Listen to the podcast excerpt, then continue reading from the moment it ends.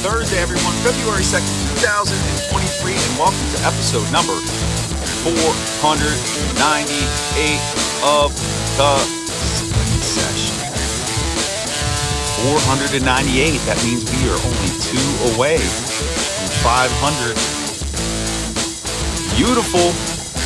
Today is 498 tomorrow 499 and monday will be that celebratory episode where we hit 500 what a glorious day that is going to be very excited to be sharing that with all of you it's beautiful beautiful study anyway my gratitude to you for being supporters of the Steel Study for listening reading and sharing my work with your family and friends it truly does mean the world to me so thank you for that Please don't forget about the podcast that I do with Mr. Jim Wexell, the legend, the GOAT, the phenom, who has covered the Steelers since 1995. Jim is super knowledgeable and insightful about your Pittsburgh Steelers. Check it out. It's linked in the show notes. New episode coming here soon, probably right before the Super Bowl. And don't forget about our affiliate partnership with Real Life Trading. If you've ever wanted to learn how to trade the stock market profitably, successfully, consistently, check out Real Life Trading. They are your one stop shop for stock market education.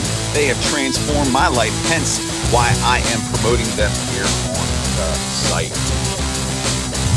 So, 498 studying. We've come so far here on the Steel Study. And again, this has been somewhat of a transitional year for me because of my move from high school principal to being an entrepreneur on my own, day trader, got some side hustles going on. So, being completely candid, the Steel Study has taken somewhat of a back seat so far this year.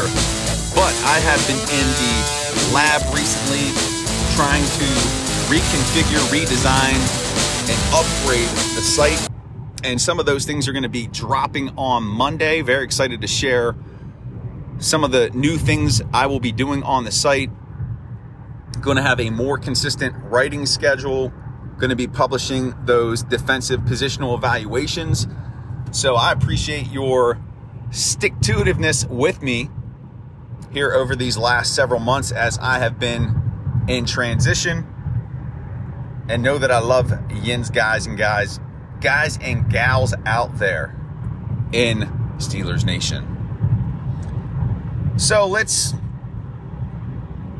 talk about a couple of things here today.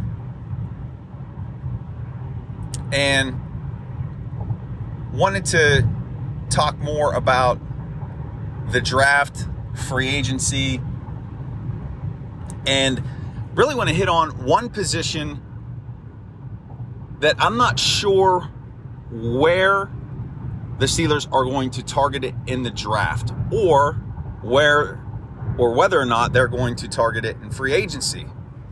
And I want to talk through that today with all of you. And that position is inside linebacker.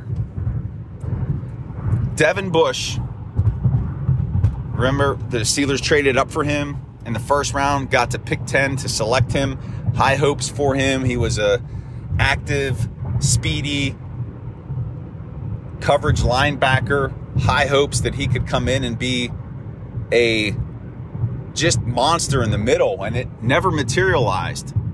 He had the ACL tear, which did set him back. Prior to that, he had a strong showing, but he was never the same after the ACL. He had somewhat of a better season this year, but he never really fit in with the Pittsburgh culture and mentality, and he's not going to return next season. So your linebacking group right now, it's going to be Myles Jack, who will carry over for his second season as a starter with the Steelers. But the Steelers have a hole there at inside backer. Now, you do have Robert Spillane on the roster, whom you can start for a few games if the team does draft a rookie to groom to start. So you can have a transitional piece. But for as much as I love Spillane, and I really, prior to the season, I was critical of him. But I really liked what he showed this season, and he's okay in my book. However, he is not a starter. He is a solid depth piece. He needs to be kept around. He does provide some veteran leadership, but he could be a stopgap before someone is ready to go. And the X factor here at inside backer, and this is really what I wanted to spend some time talking about today, is Mark Robinson, the player they drafted last year out of Ole Miss. He was a former running back. He only played one year at inside backer.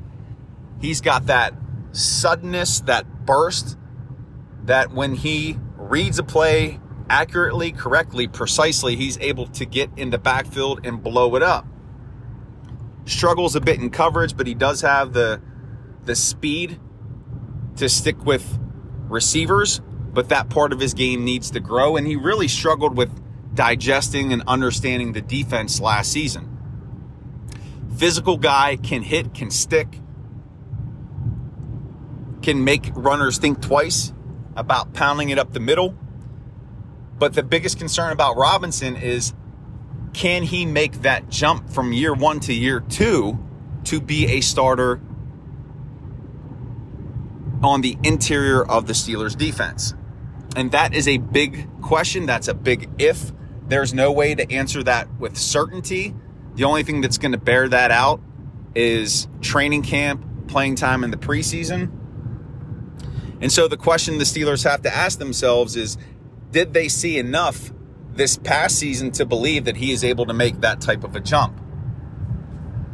And here's the thing you can't just rely on potential when you're trying to build a playoff caliber team, an elite defense. You can't do it. Because hope, optimism, potential doesn't guarantee anything. There's no certainty there. So, if the Steelers do draft an inside linebacker early on, and we're going to talk about which round they probably would attack an inside backer, or if they go after an inside backer in free agency. That will tell you everything you need to know about Mark Robinson in terms of what his future is with his team. So, if they draft an inside backer late, let's say rounds five through seven, then they may have plans for Robinson. Or if they don't go after a free agent, or if they bring in a really low tier inside linebacker free agent, then that's a shot of confidence for Robinson. If they draft an inside backer between rounds one and four, then it becomes debatable whether or not he does fit into their plans for the future as a starter, or if they bring in an upper echelon inside linebacker.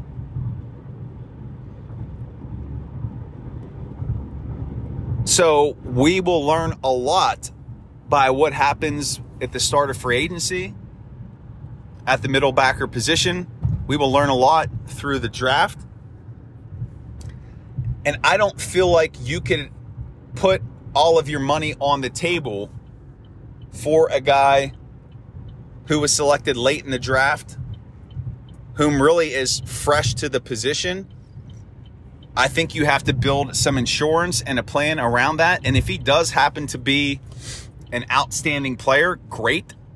Maybe what you do is through free agency, you try to bring in a veteran inside backer who maybe is towards the end of his career so that when he's done, Robinson can step in. You're giving him some time, you're buying him some time. And in terms of the draft, I just don't see the Steelers pulling the trigger on a middle backer before the third round. I don't see that happening. I would even be surprised if it was in the third round. I think if they're going to take someone on the inside, we're looking at round number four. But this much, much is certain. Mark Robinson does have, have talent. The best move forward, I believe, will be to bring in a veteran, an older veteran at inside backer who could be a starter for one to two years. You're pairing him with Jack. You have guys rotating in. You have Spillane rotating in. You're getting Robinson experience. And then if he does show that growth and ability to adapt and improve his game, you have that veteran only signed to one or two years. Next year, he could step in and be the starter. So that's the route I see them taking at inside backer. And studying, studying, studying, studying, studying. That is it. That is the end. That is conclusion of episode number 498 here of the study session. My gratitude and appreciation to Yinjin's beautiful, beautiful studyings. Don't forget about the podcast that I did with Jim Wexell over on his site, The Steel City Insider. It is linked in the show notes. Don't forget about our affiliate partnership with Real Life's Trading. And remember, shout out to my son Roland for this one. You guys know it. Once is studying, always is studying. That's all for today, everybody. Make it a great day. Peace.